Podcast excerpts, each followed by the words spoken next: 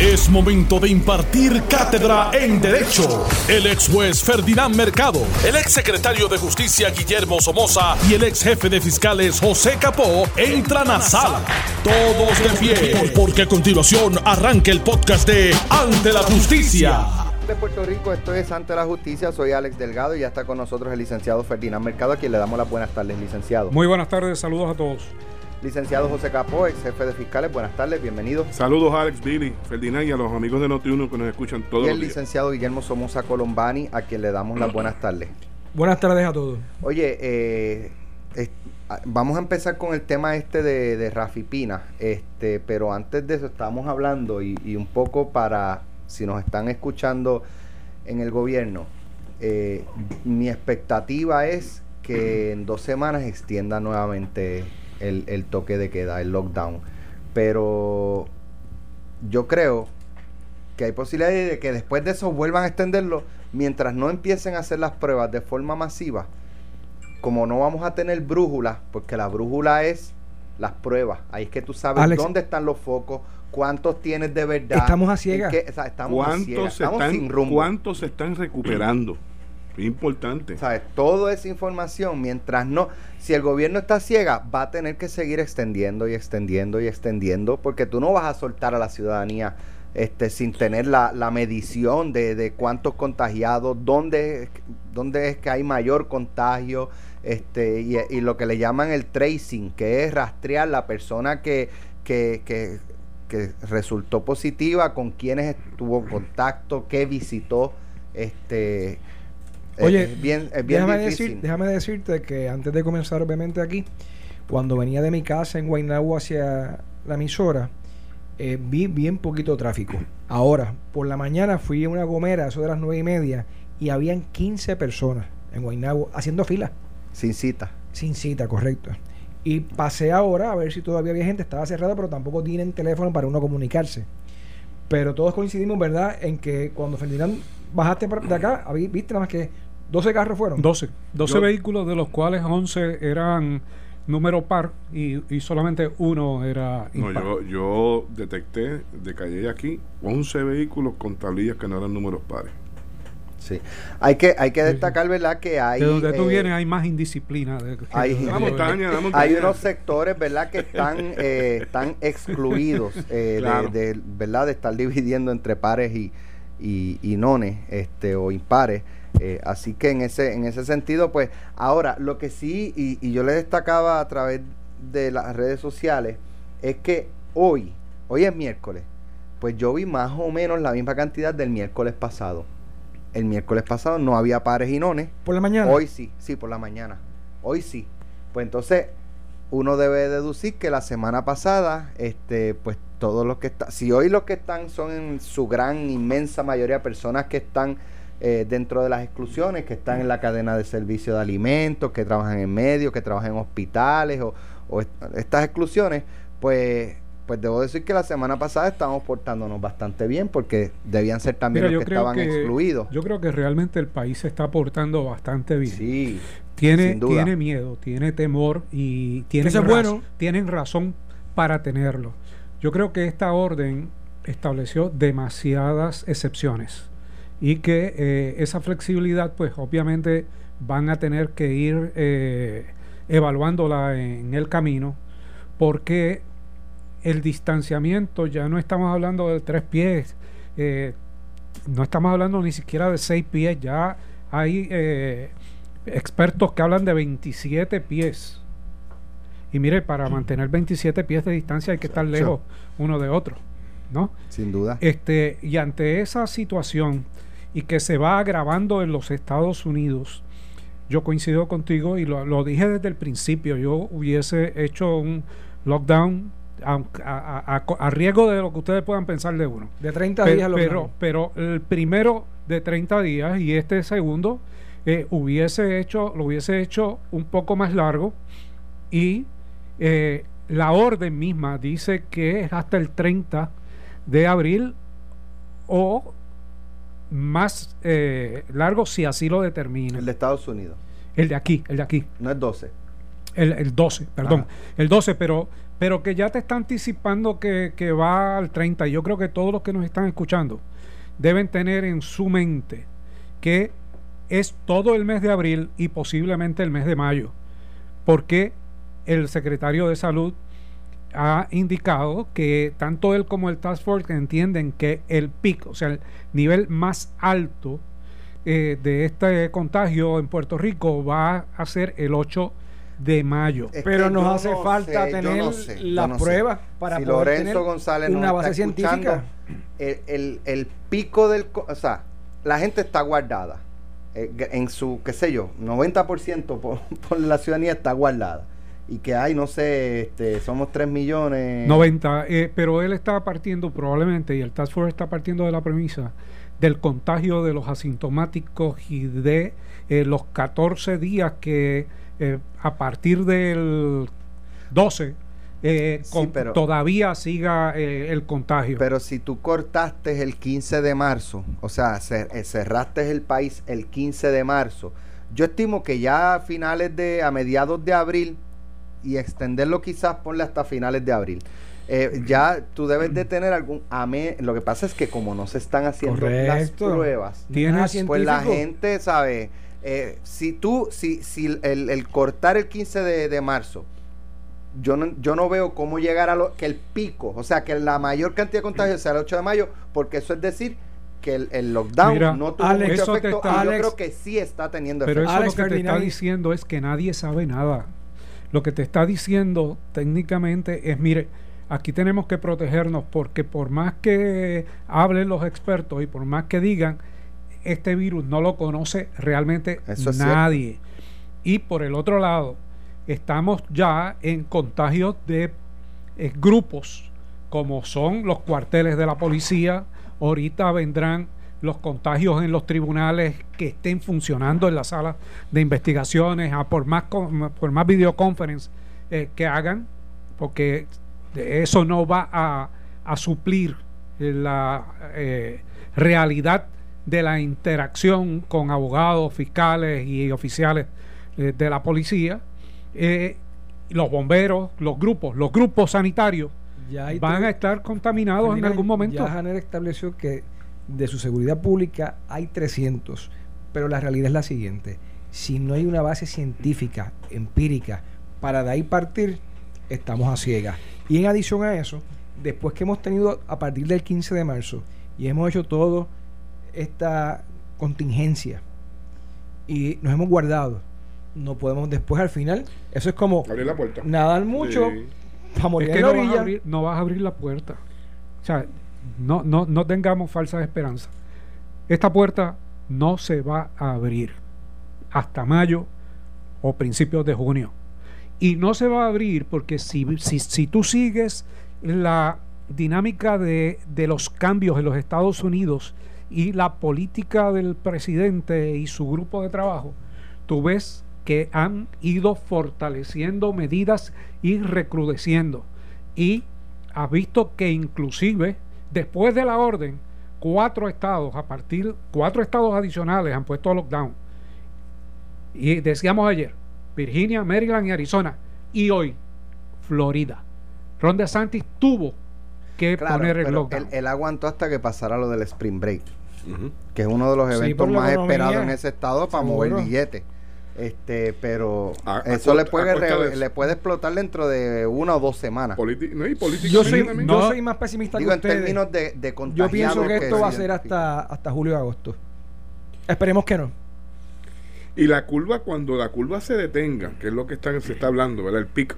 Eso no significa, van a, o sea, lo único es que baja la cantidad de contagios, pero el contagio va a seguir en una proporción menor, pero va a seguir. Es el punto más alto pero para llegar al punto más alto hubo contagio, contagio, contagio. Y para llegar al punto más bajo va a haber contagio, contagio, contagio también. Va a seguir el contagio. O sea, en menor cantidad. Que realmente, realmente dentro de todo este escenario las eh, decisiones son bastante difíciles. Ya las personas están eh, comenzando a cuestionar cosas dentro de las decisiones de gobierno, la gobernadora ya comenzó a perder el temperamento que había mantenido y su carácter Y, eso eh, es peligroso en, en este proceso. Y todavía hay dinero corriendo en la calle. Ya para la semana que viene y la, y la siguiente y la subsiguiente, vamos a ver que los ánimos y la ansiedad llegan a otros niveles y es más que natural. No, y la, la nómina del 15 de abril eh, va a ser un problema para muchos, muchos empresarios pequeños y obviamente para muchos que quedan desempleados independientemente de las peticiones de desempleo que hayan hecho ante el Departamento del Trabajo. Y para los subcontratistas también, grandes o pequeños, que dependen del gobierno. Ya yo, por ejemplo, hoy tuve una llamada de uno de los municipios y están haciendo una contingencia para poderle pagar a sus suplidores, que es excelente, porque hay que moverse. Es, es una bola de nieve. Es un Eh, esto ha afectado en todos los sentidos, inclusive la movilidad. Ya eh, un alcalde tomó una decisión y yo creo que por ahí van muchísimos más en términos de cerrar accesos a sus municipios. Eso, pero eso es un disuasivo, porque de 14 carreteras se va a quedar con 4, ¿verdad? Va a cerrar 10. Pero van a seguir entrando y saliendo. Sí, pero, pero va a tener provisional, o sea, pero va a tener puntos de control, supuestamente, ¿no? Eh, y si otros municipios lo hacen, pues eso Estamos te, hablando para que te limita de la, San Lorenzo, eh, de San Lorenzo, Joe Roman. Villalba. Te limita la movilidad. Villalba dijo que lo iba a hacer, no lo ha hecho todavía, pero me imagino que muchos otros municipios lo van a hacer. Y está bien, yo, yo no, no, no digo que eso esté mal, eh, son, como tú dices, son disuasivos que están en el en poder y la autoridad de ese, de ese alcalde, diferente a lo de las grúas. ¿Entiendes tú hablando aquí de derecho que eso tiene que venir el alcalde, pero ser aprobado por la legislatura municipal? Sí, Sí sí, es autónomo. sí, debe, debe estar eh, aprobado, pero no tengo la, no tengo por qué pensar que no se lo van a aprobar las diferentes eh, legislaturas municipales en términos de la protección de su gente y sobre todo si no ha habido contagio en ese, en ese municipio, pues está estableciendo unos mecanismos de, de protección. Bueno, eh, vamos a comenzar este, los temas que tenemos para hoy. El FBI eh, no le tiene temor al coronavirus y se tiró a la calle eh, para realizar una, un allanamiento en una residencia de un conocido productor musical. Estamos hablando de, de Rafi Pina, quien ¿verdad? es conocido por, por su trabajo en la industria de la música urbana es eh, socio de negocios de, de Daddy Yankee, es productor musical de artistas como Nati Natasha, Rakim Kenway, eh, y pues hoy el FBI eh, allanó su residencia. Esta figura hace unos meses en el concierto de Daddy Yankee, eh, una de las noches estuvo de invitado el, el, el, el- el intérprete ahí, para, ¿verdad? Un sector es un artista, para otro es un intérprete de música, eh, Anuel AA. Y esa noche de esa presentación, una vez culminada, hubo un tiroteo, o sea, tirotearon el Coliseo de Puerto Rico y más, eh, yo no sé si fue más en la madrugada, eh, después de ese tiroteo, tirotearon una oficina Caguas. de Rafi Pina en Caguas. Se desconoce, eh, ¿verdad?, cuál es el motivo del allanamiento. De hecho, la información, ¿verdad?, y, vamos a leerla, dice agentes del FBI allanaron hoy una residencia propiedad del, del productor musical Rafi Pina en la urbanización Caguas Real de este municipio. Así lo confirmó su abogado, Eduardo Prado, Edwin Prado quien dijo que no tenían comentarios, que esto era un proceso de investigación y que no hay ningún cargo radicado. Por su parte, la portavoz del FBI, Limaris Cruz, confirmó que hubo un allanamiento en esa residencia, aunque no quiso identificar el propietario de la misma. Cruz señaló que no podía identificarlo eh, ni podía decir la razón específica del caso, más allá eh, de que la intervención responde a la ejecución de una orden judicial. Eh, la portavoz del FBI indicó que en términos generales cuando se lleva a cabo un allanamiento es para buscar evidencia en relación a una investigación en curso. No puedo dar más detalles por política de la agencia. Entre tanto, en los pasados días, Pina había publicado múltiples fotos y videos desde un bote, imágenes en las que se la ha visto con varios artistas. El pasado 8 de diciembre, el estudio del productor fue tiroteado, pero tenemos que ir a una pausa y cuando regresemos de la misma, vamos entonces a comentar eh, lo poco, ¿verdad?, que hay eh, de esta información publicada. Estás escuchando el podcast de Ante la Justicia de Noti1630. Dejamos sobre la mesa el tema del allanamiento en la casa del productor Rafi Pina, que pues el, abogado de, de, Pina, el licenciado Duin Prado, dice que no tiene información de, ¿verdad?, de eh, desconocen a qué se debe el allanamiento eh, y que no le han radicado cargos de nada. Es que no se ha notificado creo eso. Creo que es uno de los tres abogados. Eh, si no me equivoco, María Domínguez es la otra y Francisco Rebollo es el otro. Okay. O sea, son tres abogados. Ok, pues ese, pero, Muy buenos pero, pero, este, Edwin Prado, ustedes saben que siempre va a coger los topos. y, le gusta, ¿verdad? Él, es bastante vocal en, los casos, ¿verdad? Siempre y cuando entienda que puede ser eh, vocal. Eh, y eh, entonces el FBI dice que no, no pueden confirmar nada más allá de decir que hubo un allanamiento en X residencia, que tampoco este, ¿verdad? están confirmando que sea la de la del productor, pero ya todo el mundo sabe que, es la, la, casa de Rafi Pina, que previamente en una oficina de él fue tiroteada en Caguas en la misma madrugada en que tirotearon el Coliseo de Puerto Rico, lo de una presentación de Daddy Yankee en la cual se presentó a su vez Anuel AA. No necesariamente cuando hay allanamiento mayormente, y no significa que este sea el caso, lo que se busca son documentación, papeles, bitácoras, computadoras y si hay armas de fuego para corroborarla. ¿En qué momento el FBI decide, o sea, eh, bajo qué escenario el FBI o a nivel estatal se decide no le pidas los documentos. Ve y ocúpalos. Depende del desarrollo de la investigación que están llevando a cabo. Recuerden lo siguiente, y se lo, lo comparto con los o Pero, es que, es que, es que, ¿verdad? Uno, uno deduce, eh, pues, eh, algo hay ahí con lo cual esa persona no, es algo que necesariamente no desaparecer. pero no necesariamente tiene que ser con respecto a él puede ser con algunas de las personas a las cuales él representa porque lo, lo tienen de, de, custodio. En los casos civiles, uno siempre inmediatamente cuando entiende que puede haber una destrucción de evidencia o que se desaparezca, los abogados hacemos una carta a esta persona diciéndole es posible que ocurra, es probable que haya una acción legal, evite de destruir todo tipo de evidencia. Otra, otra cosa que llama la atención es que cuando, si, si mi memoria no me falla, cuando le tirotearon la oficina, no quiso hacer querella. Correcto. Es correcto. Eh, mira, usualmente la policía lo fue a visitar. Lo primero que tú haces es llamar a la policía para hacer una querella. Sí, pero la policía lo fue a visitar. Hay códigos, Alguien de no fue alguien salió y, se comunicó con la policía que no interesaban en, hacer una querella formal. O sea, quizás quería resolver las cosas de otra manera. Claro. Mira, usualmente cuando se trata de un empresario, un comerciante, eh, se va en una orden contra la oficina, la misma que fue tiroteada. Eso es INREM. Aquí no es a la oficina, es a su residencia. O sea, que lo que están buscando eh, puede o no necesariamente tener relación con el negocio al que él se dedica y lo que representa en términos de su oficina. Eh, ¿Qué puede ser? Realmente sería especular porque de la información no surge. Lo que surge es que sí hubo una orden.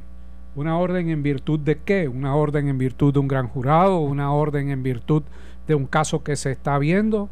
¿En virtud de cuál? Tampoco, tampoco lo sabemos. Lo cierto es que cuando el Estado en este caso las agencias federales eh, obtienen una orden de un juez para un allanamiento, tiene que tener elementos de especificidad. O sea, tiene que ir dirigida a ocupar cierto tipo de evidencia. Si en el transcurso hay algún otro material que a simple vista eh, sea ilegal. Incidental. Incidental, pues se ocupa, pero realmente esa orden tiene uno para para que ese juez emita una orden y autorice a los agentes a entrar a esa residencia, tiene que haber una probabilidad en un espacio desde que se emite a cuando se va a diligenciar, que fue en el día de hoy, de que esa evidencia está allí. Tiene que describirla, tiene que decirle a casa, inclusive si es el primer piso, el segundo, la terraza o la parte de atrás, pero tiene que estar sustentado en una en un juramento. Normalmente,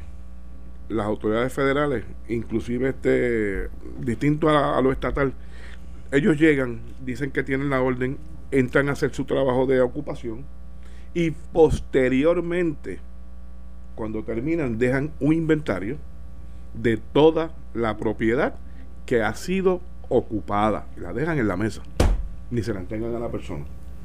Esa es la experiencia que yo viví y en- cómo trabajan ellos, ¿verdad?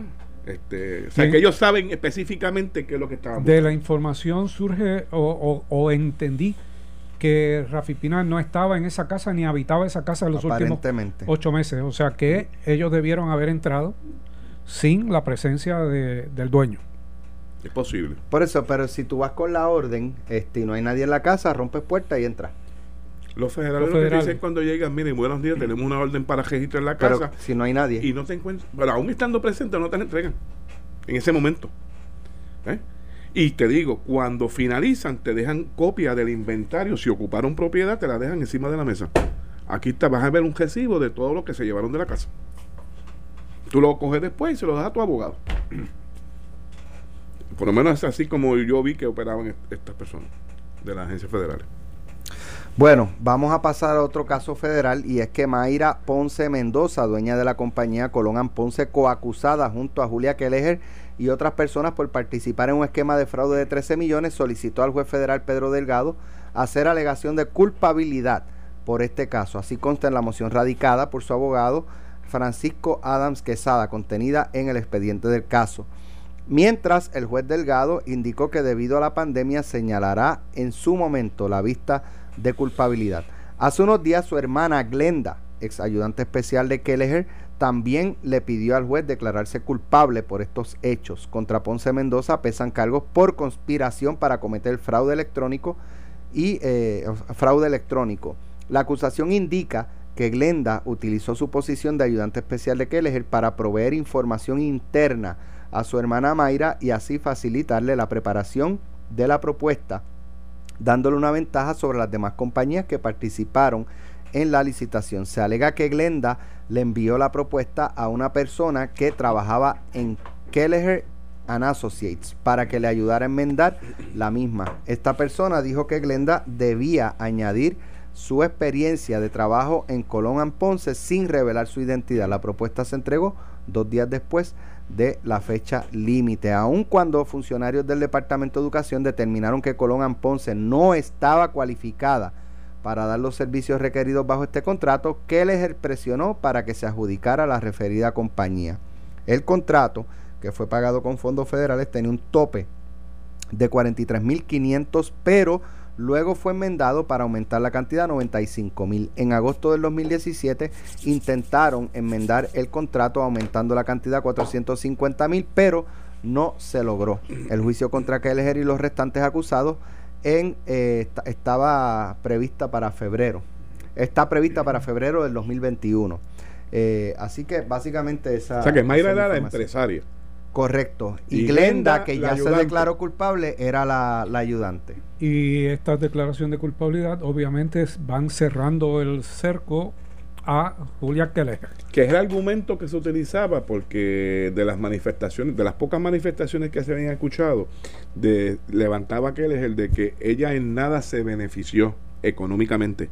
Por lo menos no se desprendía o algún beneficio económico que ella recibiera en la otorgación del mismo. Pero sin embargo, recordamos, y yo creo que Alex lo acaba de hacer un resumen de la prueba que por lo menos se tenía en las alegaciones originalmente, de que entregaron la propuesta dos días después de haber cejado.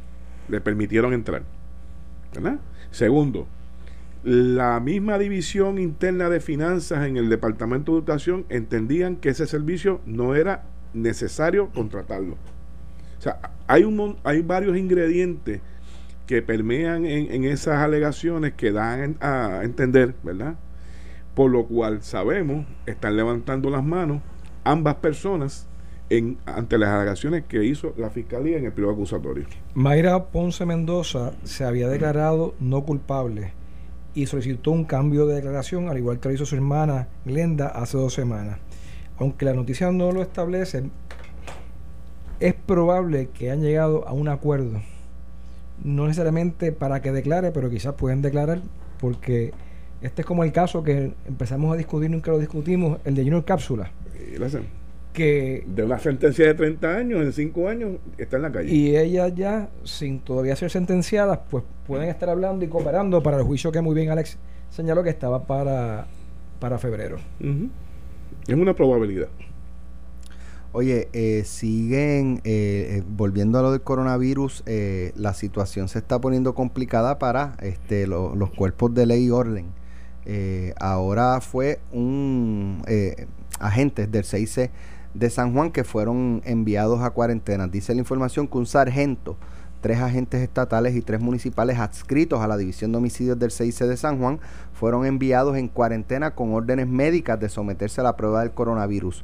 Uno de los agentes supuestamente tiene fiebre y está casado con otra agente del área de Caguas que ya cumple cuarentena, aunque arrojó negativo a la prueba de COVID. Los vehículos usados por los agentes serían desinfectados, al igual que las oficinas en el segundo piso del cuartel general.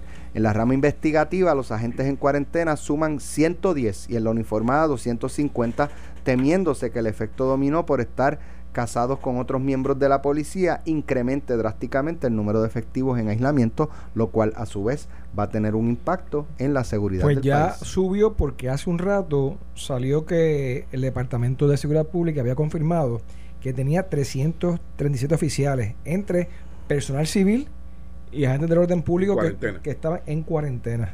No significa necesariamente que, estén contagiados, pero casi siempre. Pero, pero eh, están aislados y no están, trabajando en la fuerza. En el están en, en 14 días de aislamiento. reduce la fuerza policial. Eso trae entonces a una posibilidad de que si la fuerza sigue mermando la fuerza de la policía, en algún momento puede venir una determinación de activación de la Guardia Nacional para que acompañe.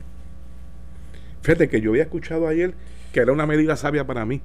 Si tú estás en pareja, en, por ejemplo, en el municipio de Calley, pues esa pareja que tú tengas de agente se va a mantener contigo todo el tiempo para no estar cambiando el pareja de Nosotros lo hicimos, ¿te acuerdas? Y tú participaste inclusive en la administración de Fortuño. Claro, Tuvimos que darle adiestramientos como por dos semanas completamente. Fiscalía, correcto. A toda la Guardia Nacional que fuimos allá a. Salinas.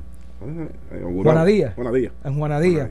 Pero mira. El, el, legislador Jesús Manuel Ortiz hizo una petición, eh, hizo esta mañana, a la gobernadora de la consideración de la activación de la policía militar de la Guardia Nacional.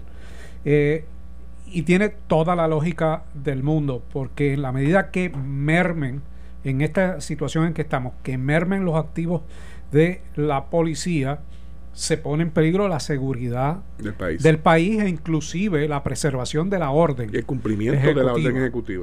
Por lo tanto, eh, activar a estos guardias, aunque sea tardío, porque pudo haberse hecho un poco antes, pero activar a estos efectivos de la Guardia Nacional, que usualmente no se activan por el efecto económico que tiene, porque tiene, hay que pagarle, eh, ayuda, ayudaría. Claro está que esa activación tiene que venir con medidas también de seguridad. No vaya a ser que los guardias activados se nos contagien más rápido que los policías. Mira, Ferdinand, en Rincón el desglose es el siguiente de aislamiento. Rincón 30, Aguabuenas 34, esto es las 2 y 30 de la tarde. Caguas 3, Moca 44, Caimito 54, el SAIC, ¿te acuerdas? Cuartel General 25, el CIC 26 y San Germán 34. Pero lo que llama la, atención es que de los bomberos en Puerta de la Tierra hay 40 y una pregunta, de esas cifras que tú estás leyendo que se dan, en, por ejemplo, en el cuartel de Rincón, vamos a 30 y pico, ¿verdad? ¿Te dice de cuánto es la fuerza laboral, la fuerza policíaca de ese de precinto y cuánto? No, pero fácilmente pueden ser los tres turnos. ¿verdad? Fácilmente. Por eso es que la policía tiene que también, no solamente la estatal, sino estar en coordinación con aquellos municipios que tienen todavía y que, guardan, aunque la mayoría han mermado significativamente los agentes municipales, hay, orden municipios, público. hay municipios, son pocos, que no, ya eliminaron, no tienen policías municipales. Mira, hay bonito, me consta que no tiene. Arecibo está por la mitad de lo que tenía hace como 6 o 7 años. Guaynabo le quedan bastantes, pero más nunca era la, la fuerza que tenía hace 4 años.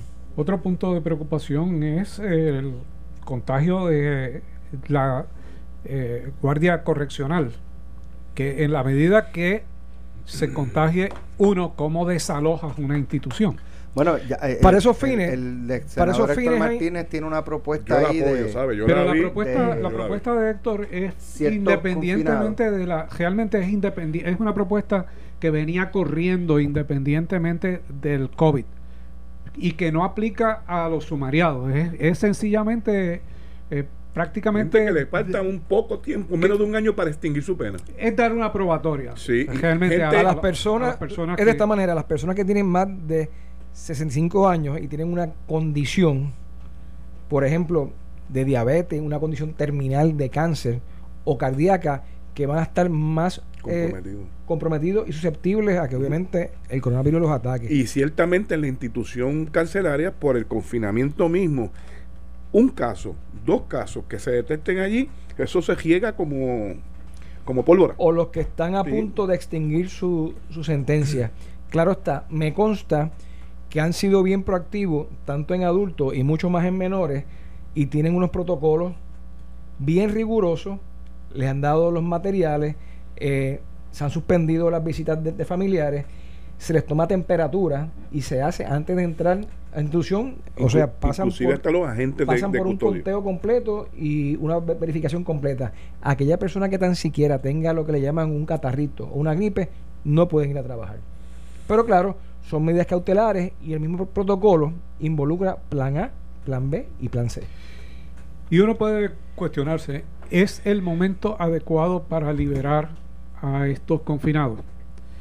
Eh, o, ¿Será están, prematuro? o están más protegidos donde están, que no es un foco de, de- de contagio. Déjame, yo he tenido que trabajar con eso y te voy a decir porque como aquí yo digo, aguanta fundamento. En los casos de menores hay que sopesar lo siguiente. Número uno, si el menor es entrega de custodia al Estado.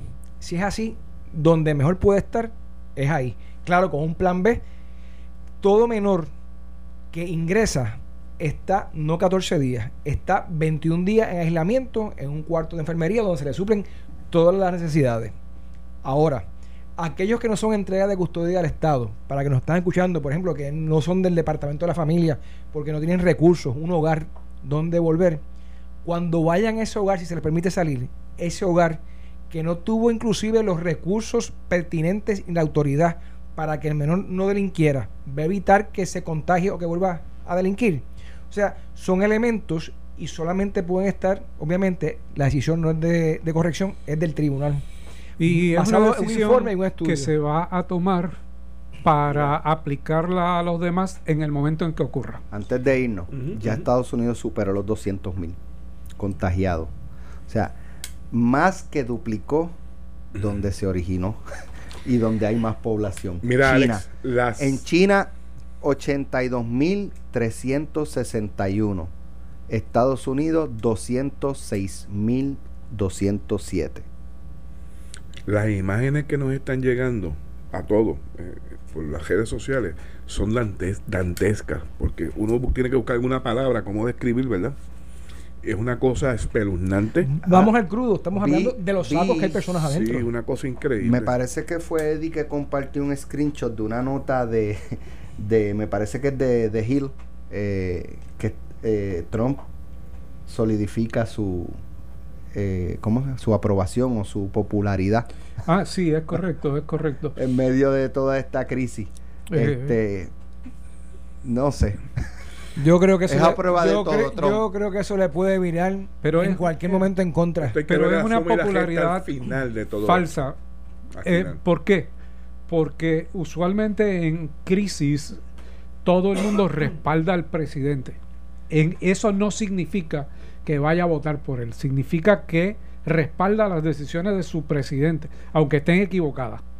Y en este caso, pues, muchas han estado equivocadas, ha tenido que ir corrigiendo. Eh, inclusive vemos a un Trump un poco más, más humilde, si es que se le puede llamar así, dentro de su proyección eh, pública. Y eh, todavía le falta, todavía faltan más golpes. que, que, que, de esos golpes nosotros vamos a coger el cantazo también. Hay un artículo ahí que establece el tipo probablemente de personalidad que tiene esta persona que es narcisista, que solamente piensa que él está bien, los demás todos están mal, y que llega un momento en cuando le revierta todo encima, puede caer una depresión que para salir, mi hermano, va a hacer falta mucha grúa. Esto fue el podcast de Noti 1630. Ante la justicia. El único programa en la radio con un Dream Team de expertos en derecho. Dale play a tu podcast favorito a través de Apple Podcasts, Spotify, Google Podcasts, Stitcher y notiuno.com.